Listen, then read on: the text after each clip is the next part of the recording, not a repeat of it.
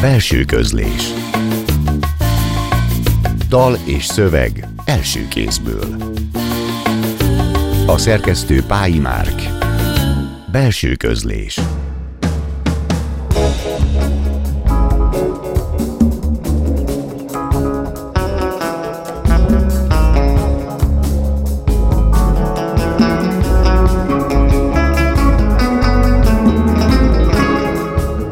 Jó estét kívánok! A Klubrádió zené és irodalmi műsorának mikrofonjánál Szegő János köszönti Önöket. Ebben a műsorban már megszokhatták, hogy hétről hétre egy költőt vagy egy írót mutatunk be, aki felolvassa friss szövegeit, és magával hozza, megmutatja azokat a zenéket is, melyek élete vagy pályája szempontjából meghatározóak. A mai vendég Ferenc Anna Katak költő, és köszöntelek is a stúdióba, köszönjük, hogy elfogadtad a meghívásunkat. Köszönöm, hogy itt lehetek, én is köszöntök mindenkit.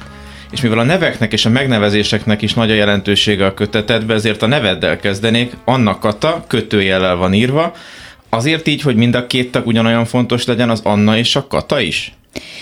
Ö, egyébként Erdélyben nőttem fel, és Romániában így szokták írni a, ne- a neveket kötőjellel, viszont valóban, tehát nagyon, nagyon jó, mind a két nevemet használom, és mindkettő fontos. Hogy ne legyél Anna a Kata rovására, vagy ne legyél Kata az Anna rovására, így van, ugye? így van, Anna Kata vagyok.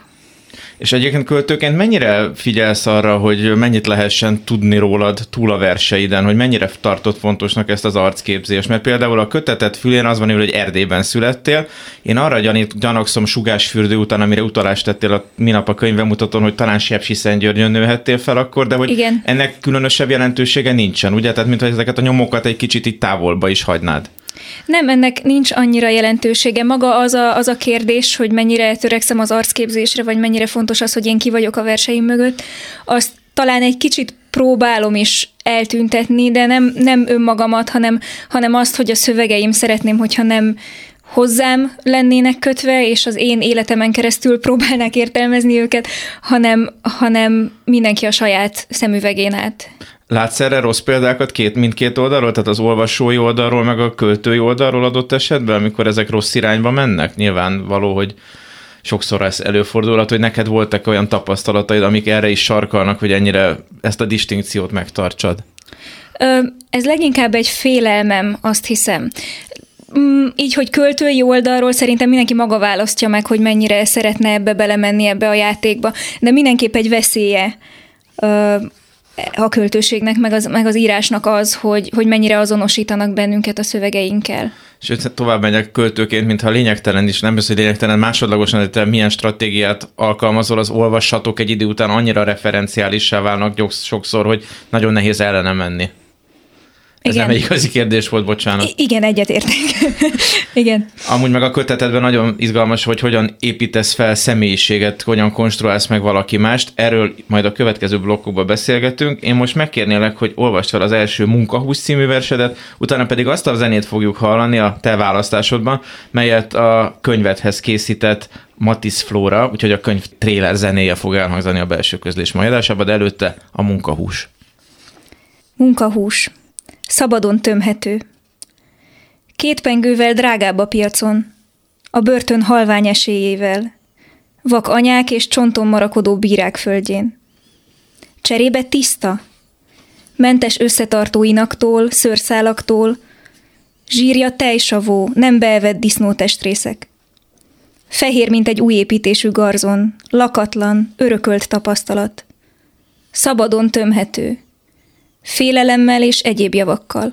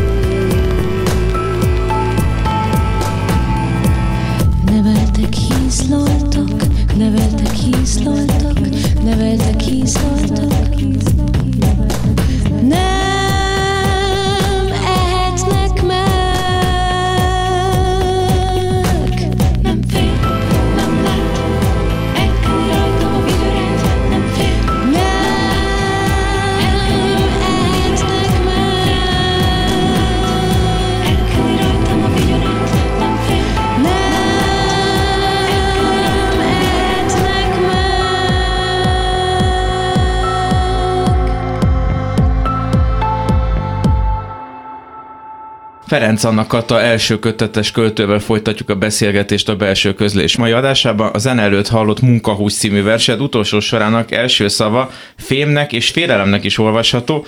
Kíváncsi voltam, hogyan olvasod föl. Itt most a félelem jött ki belőle, de ugyanannyira lehetett volna fém is, ugye? Igen, igen, igen, igen. Ez az egész kötetedre elmondható, hogy egyszerre hagyott szabadon az olvasót az olvasatokkal, ugyanakkor jelzel útvonalakat, lehetséges ösvényeket, amik felé azért jobb, ha tájékozódnak, vagy amiket figyelembe vesznek. Ez mennyire tudatos, hogy ezt a két dolgot így egyszerre működteti a kötet? Öm, eléggé tudatos, és egyébként ez úgy alakult ki nekem líra műhelyeken, amikre szívesen járok, gyakran felrótták, de nem felrótták, hanem mondták, hogy én a jelentés ellen megyek a szövegeimmel, hogy nem mintha nem hagynám, hogy kialakuljon egy adott jelentés. És ez igazából egy tudatos stratégiává is vált, és én ezt nem úgy mondanám, hogy nem hagyom, hogy kialakuljon egy jelentés, hanem azt szeretném, hogyha lehetőséget hagyhatnék mindenkinek a saját jelentésének a megtalálására. Ezért van egy-egy versednek egy-egy lebegése, mint hogyha tényleg a jelölők szabadon maradnának, és kicsit mindenki azt látja rá, amit éppen a vers kivált talán belőle, tehát ilyen szempontból nagyon szabadok az esztétikai tapasztalatok. Ugyanakkor a kötet, kötet elején egy nagyon erős textus van, egy bevezető, ami nagyban befolyásolja az egész könyvnek az, is az olvasatát. Erről a bevezetőről egy kicsit mesélnél nekünk, hogy mi ez, és ki az, akit ez a könyv az első oldalán kvázi bemutat nekünk? Igen, egy kicsit kontextust ad a verseknek, talán egy kicsit segít vezetni a kezet Gini története, aki nekem inkább inspiráció volt, mert a kötetben inkább megélések, szubjektív megélések vannak, ilyen kicsit torz saját szemüvegen át, mint, mint sem konkrét történetek. Mégis egy történethez kapcsoltam ezt a kötetet. Genie, ő egy 50-es években előkerült gyerek volt, akit két hónapos korától azt hiszem bezártak és súlyosan bántalmaztak a saját szülei, igazából az édesapja, mert hogy az anyja pedig látás, látássérült volt, és ennek következtében a narratíva szerint ő nem, nem is tudta tulajdonképpen megvédni a gyere, megvédeni a gyerekét, és ő később a nyelvészek és a pszichológusok egy fő kísérleti alanyává vált, ugyanis ennek az lett a következménye, hogy 13 három éves koráig, amíg előkerült, ez a gyerek egyáltalán nem hallott beszédet. Az apja megtiltotta, hogy beszéljenek hozzá. Ő maga morgott és ugatott rá, hogyha a gyerek bármilyen hangot kimert adni. Tehát ennek a gyereknek nem volt nyelve, nem volt, nem volt kifejezés módja, neki kus volt a neve. És, és valahol, valahol a kötet nek egy nagyon fontos tétje azt hiszem számomra is az, hogy ezt a nyelvtelenséget hogyan lehet versnyelvben megfogni. Igen, Genie egyfajta motivum, metafora, nem hőse a könyvnek, de egy nagyon fontos olyan alakzata, aki, aki tényleg a nyelvtelenséget, mint, mint lehetőséget megmutatja, és az is milyen szörnyű, hogy valaki fölnő fogolyként, ha felnővésnek lehet ezt nevezni, és utána az a rehabilitáció, hogy kísérleti alanyá válik, de az már valóban egy előrelépés, de szörnyű, hogy valakinek nevese lehetett, és ilyen szempontból élete lett végül is, vagy létezése lett, csak nem abban az értelemben, hogy beszélni szoktunk egy ember életéről. Most megkérnélek két újabb vers felolvasására, és utána pedig megint zene jön a belső közlésben. Igazlátó. Tűzön felejtett üst az arca, rotyog az öreg bőr. Seprűt tesz alám, szálait átköti a szagával. Elvesztem a kontrollt. A kontroll számára elvesztem. Memória habos. Felveszem a formád. Jobban alszol bennem, mint valaha lidérc nyomás.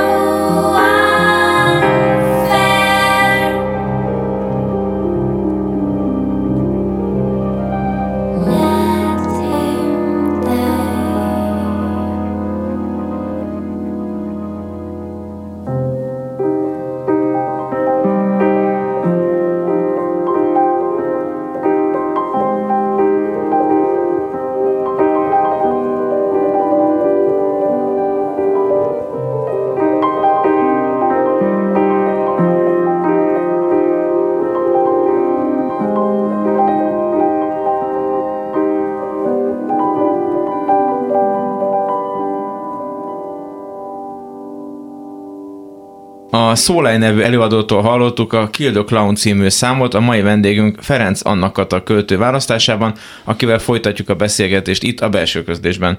Kötetednek a Nyúlcipő a címe, Jenny figurájához kapcsolódik, és rajta keresztül elevenen összefügg emberi és animális, menekülés és létezés. Minap a könyvemutatón elbesélted, hogy nem sokkal a leadás előtt találtál rá erre a címre. Azt elárult, hogy előtte milyen munkacím volt, vagy eltörölt cím volt? Igen, a kötet első munka címe az a szinkronfagyás volt. Aha. Aztán így felmerültek más címek is, de, de nem éreztem akkor még azt, hogy bármelyik is valóban kötet cím lehet. A szinkronfagyásnál még igen, aztán annyira átváltozott a kötet az alkotás folyamatában, hogy nagyon, nagyon megvolt ez az aha, amikor rátaláltam a nyúlcipőre. Ez a változás mit jelent, hogy máshova kerültek hangsúlyok, kikerültek versek, mások lettek fontosak, de egy Rubik kockát úgy kell elképzelnünk? Ha a kötet nem ugyanaz lett egyáltalán, mint aminek elindult az egész. Uh-huh. A szinkronfagyás az egy nyolc verses ciklus volt, aminek ez volt a címe, hogy szinkronfagyás, és akkor ezt éreztem a legfontosabb témának, hogy, hogy egy ilyen, egy ilyen időbefagyottság, amikor a, a, szintén a bántalmazó, tehát ez, ez a vonal megmaradt, hogy bántalmazó és bántalmazott. De a szinkronfagyással még arra utaltam volna, hogy amikor valahogy mintha megállna az idő, és a képek belefagynának egy bántalmazottnak az elméjébe, amitől így nagyon nehezen tud szabadulni. Viszont ahogy, ahogy alakult ez a kötet, és ahogy tovább jutott igazából az elbeszélő is, én is, Ginny is, a nyúl, az állatok, vagy egész, egész, egészen más világok bontakoztak ki a kötetben, úgy, úgy, úgy ez, ez igazából felolvadt, mondhatni, uh-huh. és, és egy más A hangsúlyt kapott. felolvadt ráadásul. Igen. Az olvadás allegóriái, mondaná Paul de Man humorában egy magamfajta Bumfordi. És neked a könyv kontextusában mit jelent a cím az, hogy a nyúlcipő, a nyúlon túl mondanám még a Monty Pythonnal, de nyúlcipő, nyúlon túl és nyúlon innen. Tehát minek a metaforája? Mert ez egy erős cím, egy Abdai könyvet is behoz az embernek így hátulról valahonnan a mélyből, de hogy ezt a nyúlcipőt mi negatív értelemben szoktuk használni. Holott Igen, számomra ez egy nagyon pozitív cím, és pontosan valamilyen szinten ezeknek a stigmáknak a lebontása is. Úgyhogy ez igazából számomra egy fontos cím, és a kötet én olvasatomban való jelentése szempontjából is fontos cím. Egyrészt a nyúl, egy préda állat, egy áldozati szerep, ugye Genie, Genie Bunny Walk, vagy nyuszi járásáról volt ismert, mivel hogy le volt kötözve konkrétan, és nem fejlődött ki testileg sem ahhoz, hogy normálisan tudjon közlekedni, ezért ő ilyen nyuszi ugrásokban közlekedett. És ez a, ez a sebzett, bántott, kicsi, rákcsáló prédaállat, ami, ami végül is az iskolakezdés versnél, és úgy, és úgy egyáltalán mégis benne van a lehetőség a menekülésre, és számomra a nyúlcipő felhúzása az nem egy, egy gyáva kimenekülés egy helyzetből, hanem egy, egy, egy áldozatnak valóban az a, a fegyvere, és nem egy passzív, hanem sokkal inkább egy aktív cselekvés megfosztani a ragadozót az élelmétől.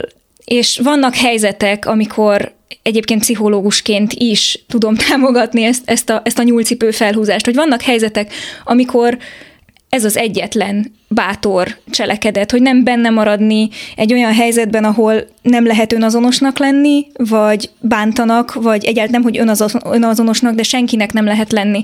Ehelyett inkább önazonosan fel kellene húzni a nyúlcipőt. Az emberi nyelv automatikusan a, a, a ragadozóval azonosul, ha azt nézzük, hogy a, a nyúlcipőnek van egy ilyen komikus jelentése, vagy valami, hogy mi, mi emberek magunkat ragadozóknak inkább tartjuk, mint prédáknak. Hát embere válogatja.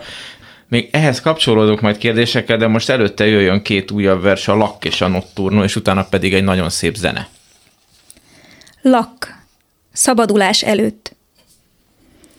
A lakkozott fa hangja tette egységessé a kockák hátterét. A cseveit is adta a tartalommal. Akvamarint az átszúrt halpofákhoz. Notturno. Keresem a zongorajáték helyét. Hallom a súlyát, a lakkozott farecsegését. A pincében nincs. Az első emlék előtti éveket máshol tárolják. A mennyezeten. Fejjel lefelé játszik, átszellemülve. Valódi Y-ban végződik a frakja, isteni szabás.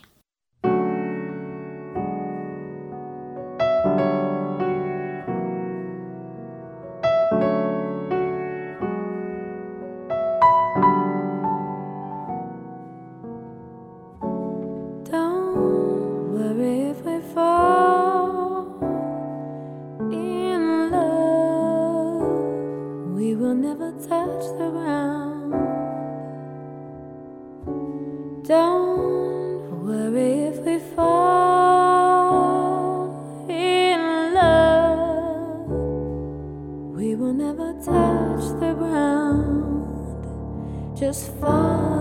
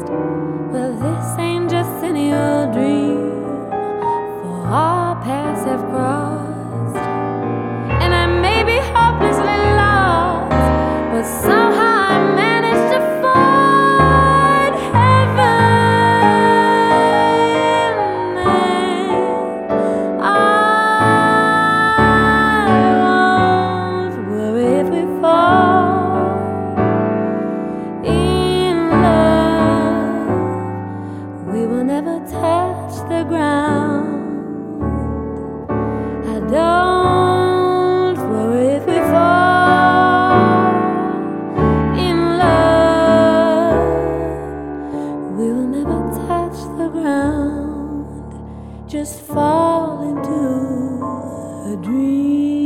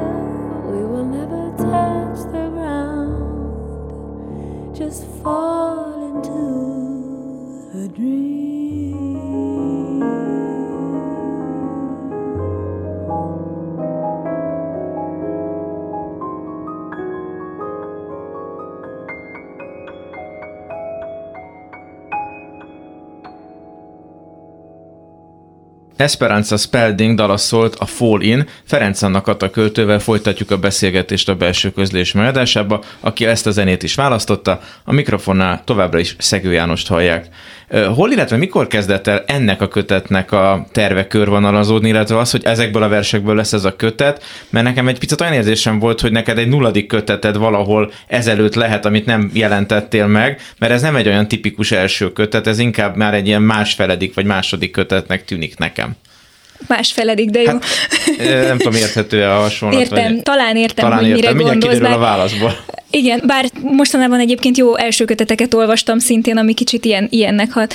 Lehet, hogy megváltozott az első kötet státusza a mai fiatal irába egyfajta akceleráció miatt talán hamarabb jön, vagy máshogy érkeznek, indulnak a költők talán egy kicsit, lehet, hogy ez egy nemzedéki jelenség is, nem Igen, tudom. Sokat, sokat hallom ezt egyébként kritikusoktól, hogy nem, nem magamra, hanem mindenkire vonatkozóan, hogy nem tipikus elsőkötet, és most már senki sem akarna tipikus elsőkötetes lenni ezek után, úgyhogy igyekszünk szerintem igen. kerülni, én legalábbis igyekeztem kerülni ezt a dolgot. De igen, tehát um, voltak versek, és Igazából én soha nem akartam publikálni, engem ez nem érdekelt, én szerettem írni, uh-huh. és a 2017-es független mentorhálózat indulásával történt meg az, hogy éltem egy olyan lehetőséggel, hogy gondoltam, hogy jaj, de jó, majd most lesz egy mentorom, és nem kell publikálnom, mégis kapok visszajelzéseket a verseimre, és valaki segíthet jobban kifejezni magam tulajdonképpen. Pollák Péter lett a mentorom, aki később a Őt te választottad, is. vagy ti hogy találkoztatok? Igen, tehát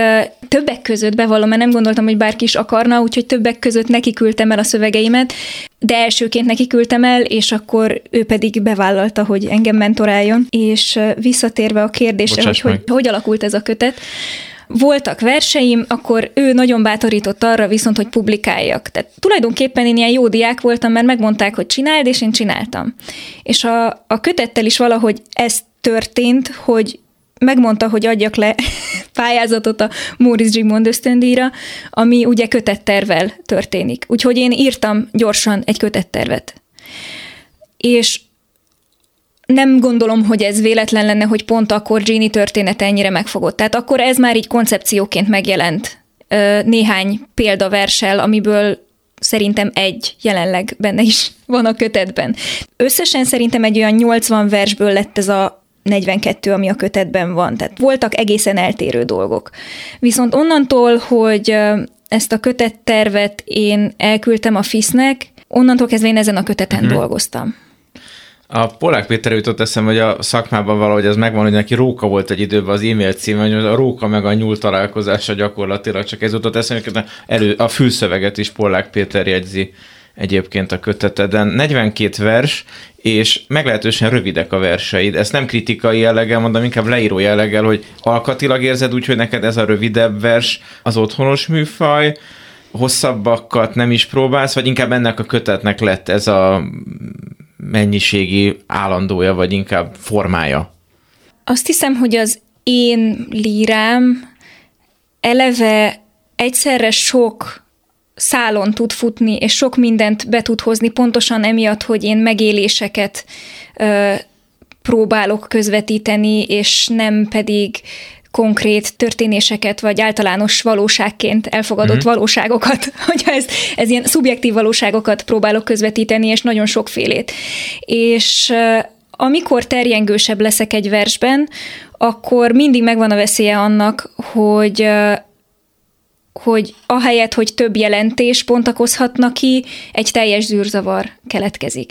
És írok hosszabb verseket, sőt, a verseim többsége sokkal hosszabb, és aztán leredukálódik.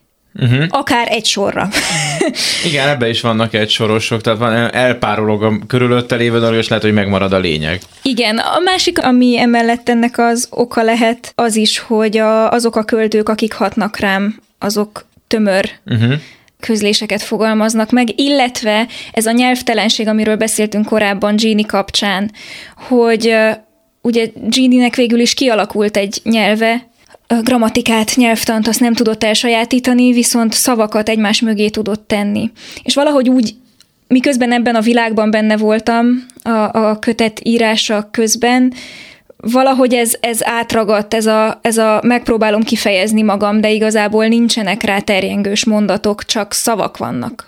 Igen, és nem az affáziát produkálja a kötet, vagy nem ezt a fajta tagolatlan beszédet, hanem, hanem egy nagyon érdekesen stilizált nyelvet, amiben grammatikailag rendben vannak a mondatok, és éppen emiatt lesz nagyon sok szemiotikai lehetőség, hogy ki beszél, kihez beszél, éppenséggel, de hát a Gini például is azt mutatja, hogy valami nyelvnek kell lennie, valami van a nyelven túl is, csak az nem az a nyelv, amit mi emberként megszoktunk mondjuk, hanem az egy, ez egy másfajta nyelv, az a Tarzan szeret ami nyilván egy nagyon koloniális, és ma már eléggé zavarba ejtő metaforája talán ennek a nyelv nélküli nyelvnek, de mégis nekem ez jutott eszembe. Egyébként nem szép szerelmi közlés, ha tetszik. Meg amúgy nem lenne teljes a kép én, én, én olyan vagyok, hogy olyan, mintha megint, megittam volna egy ilyen őszinteség elixírt, tehát nem tudom elmondani azt, hogy azért az egysorosok úgy születtek, hogy Polák Péter szerkesztői munkája azért ott van, és nem önkényesen, tehát én nagyon, nagyon sok tömörítéssel egyetértettem, viszont ez a költők, akik hatnak rám, ebben benne van ő is, uh-huh.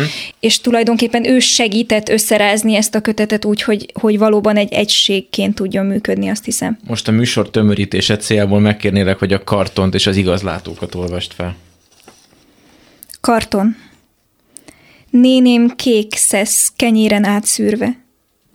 Rejtegetjük miatta a szemetünk. Rajtam kiüt. Pikpak megszokom a szagokat. Zavarja, hogy a tévédobozban alszom. Beleront paplannal. A családi gardrób sejem és maragd. Igazlátók gyűlése. Kértem segítséget a bíráktól, akik értem vannak. Zselézett a bajszuk, fehér a foguk, védelmezik az elesetteket, mindig elejtik. Keresik a villát, a lakkozott tölgyasztal alatt. A tanács szikla tövében elfogadtam, hogy a piros szemem a hibás. Fehér húsom, izmos combom, szűk vaginám, tépet hajam, fejletlen melkasom, csípős nyelvem a hibás, én vagyok.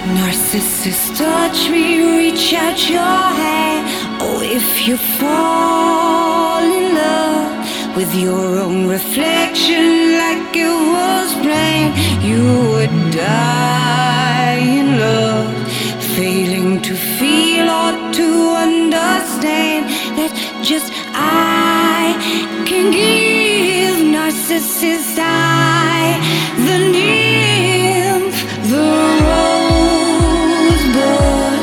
Narcissus, see me turn into sand. If you fall in love with your reflection, you may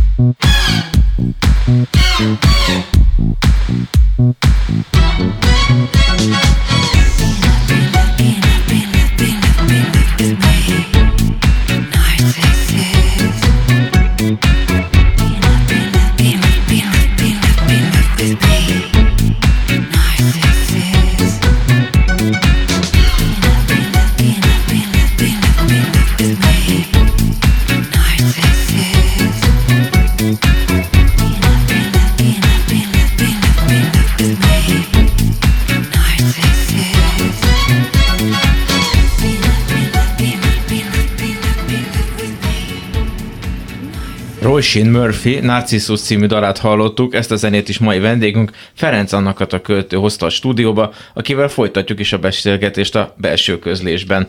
A verses köteted négy ciklusból áll, de úgy is mondhatnám, hogy négy ciklusban mozog. Mi alapján lett ez a szerkezet?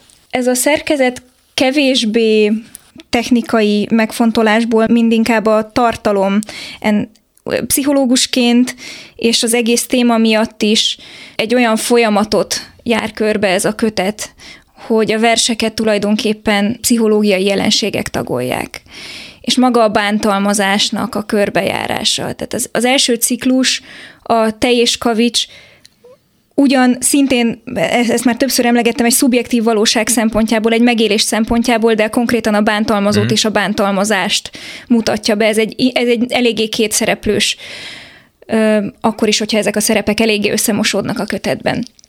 A, a következő ciklus a bántalmazást lehetővé tevő környezetet mutatja be. Itt már, itt már kitágul a tér, és kiderül, hogy mi mindenki felelős, ha lehet ezt mondani.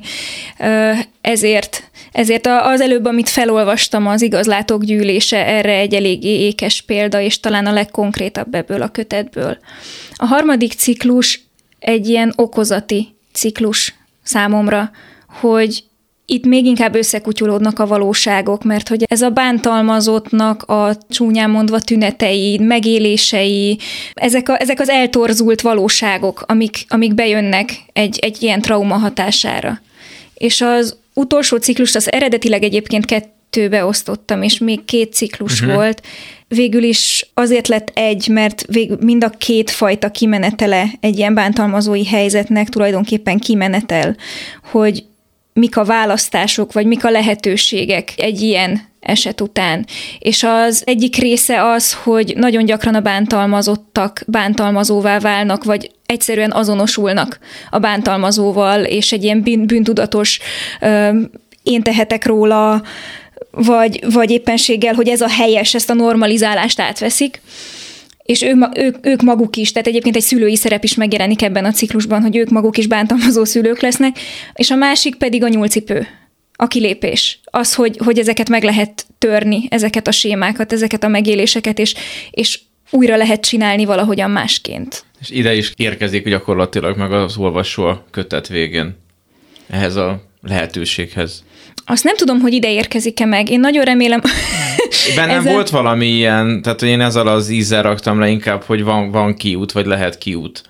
De lehet, hogy egy más olvasó meg másra asszociál, nem tudom.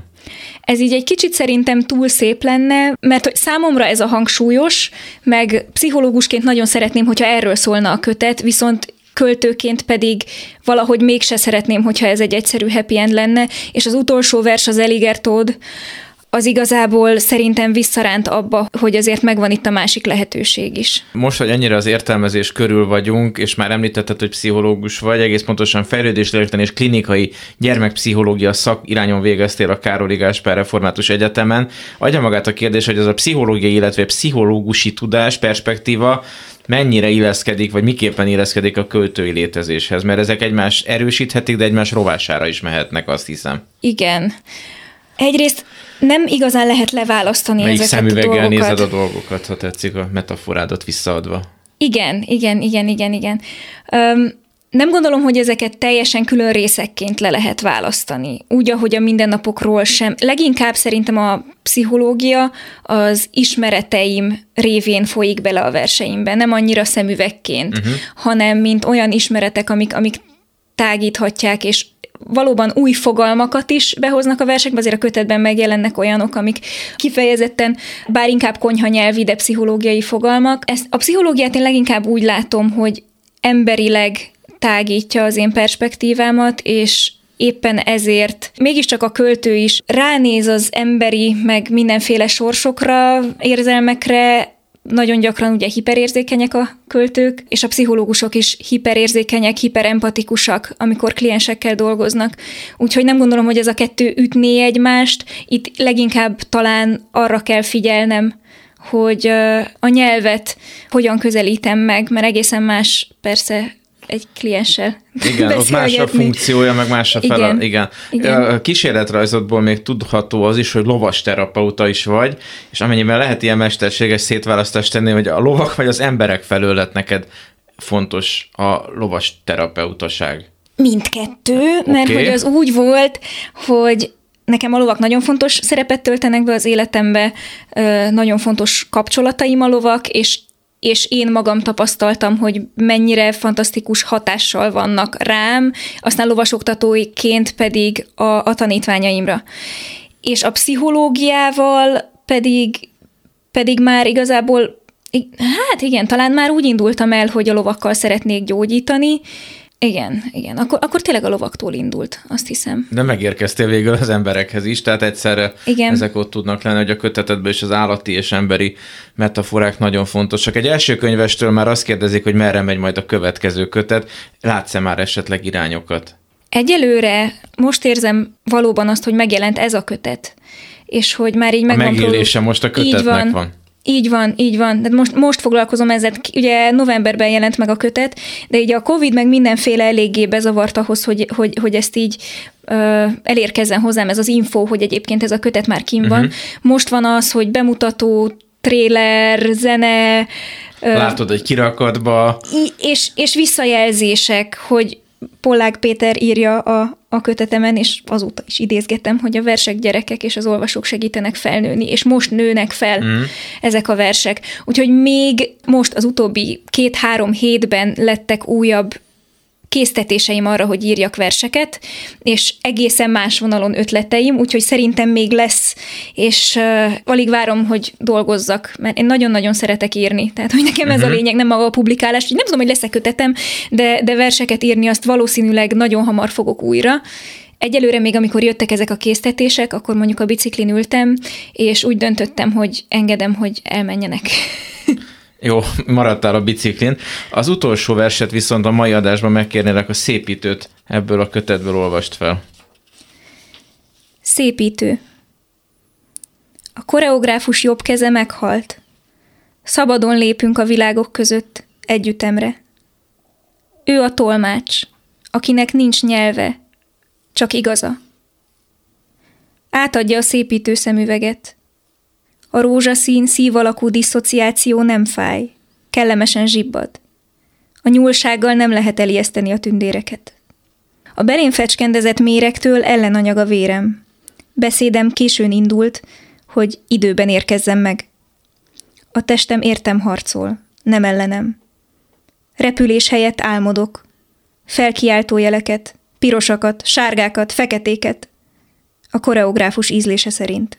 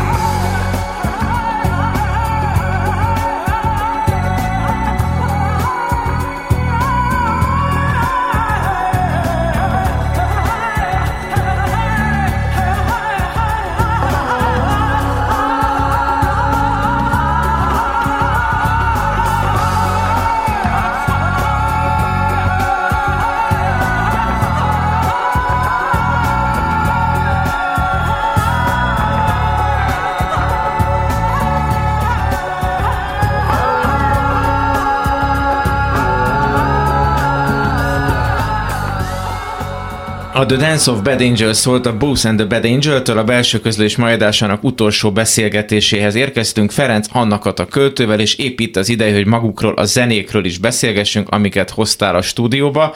Hozhattál volna Liszt Ferencet is, mert erről nem beszéltünk korábban, hogy a kötetetben van egy lappangó narratíva Liszt Ferencnek a egyik műve alapján, van viszont helyette izlandi, ír, oregoni zenész is. Miért ezeket hoztad? Nem azt néztem, hogy ki honnan származik, Világos, az biztos. csak ezt a, Pe- én, én, én kerestem rá kíváncsiságból, hogy honnan jöttek ezek a zenék, de nem ez a lényeg valóban.